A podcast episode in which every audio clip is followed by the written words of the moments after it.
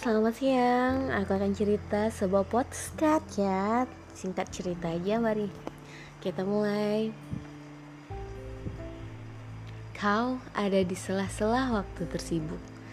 Jam-jam ramai di kafetaria atau bis kota pada pagi hari. Kau mengisi penuh-penuh jantungku bersama semilir aroma kopi dan menari-nari di langit ruang kerja. Gedung-gedung tinggi yang kulewati mungkin pantulan sinar matahari pada jendelanya.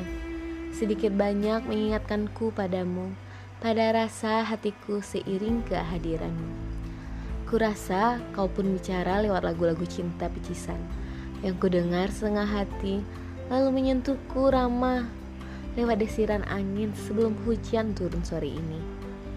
Kau menyelesaikan bayanganmu pada malam. Saat itu kau akan ada di mana-mana.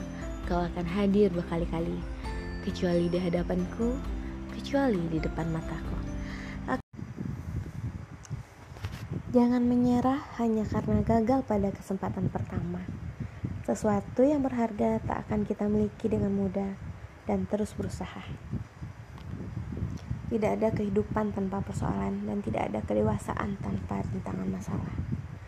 Bukan tentang siapa yang paling sayang, siapa yang paling cinta, dan siapa yang paling peduli tetapi, siapa yang paling ingin mempertahankan untuk bersama, menurunkan ego dan mengucapkan maaf walaupun bukan salahnya. Semakin sedikit kau bicarakan kualitas dirimu, semakin ikhlas orang menghargai kehebatanmu. Cobalah belajar untuk menghargai sekecil apa pun usaha seseorang, karena berusaha itu tidak semudah berbicara.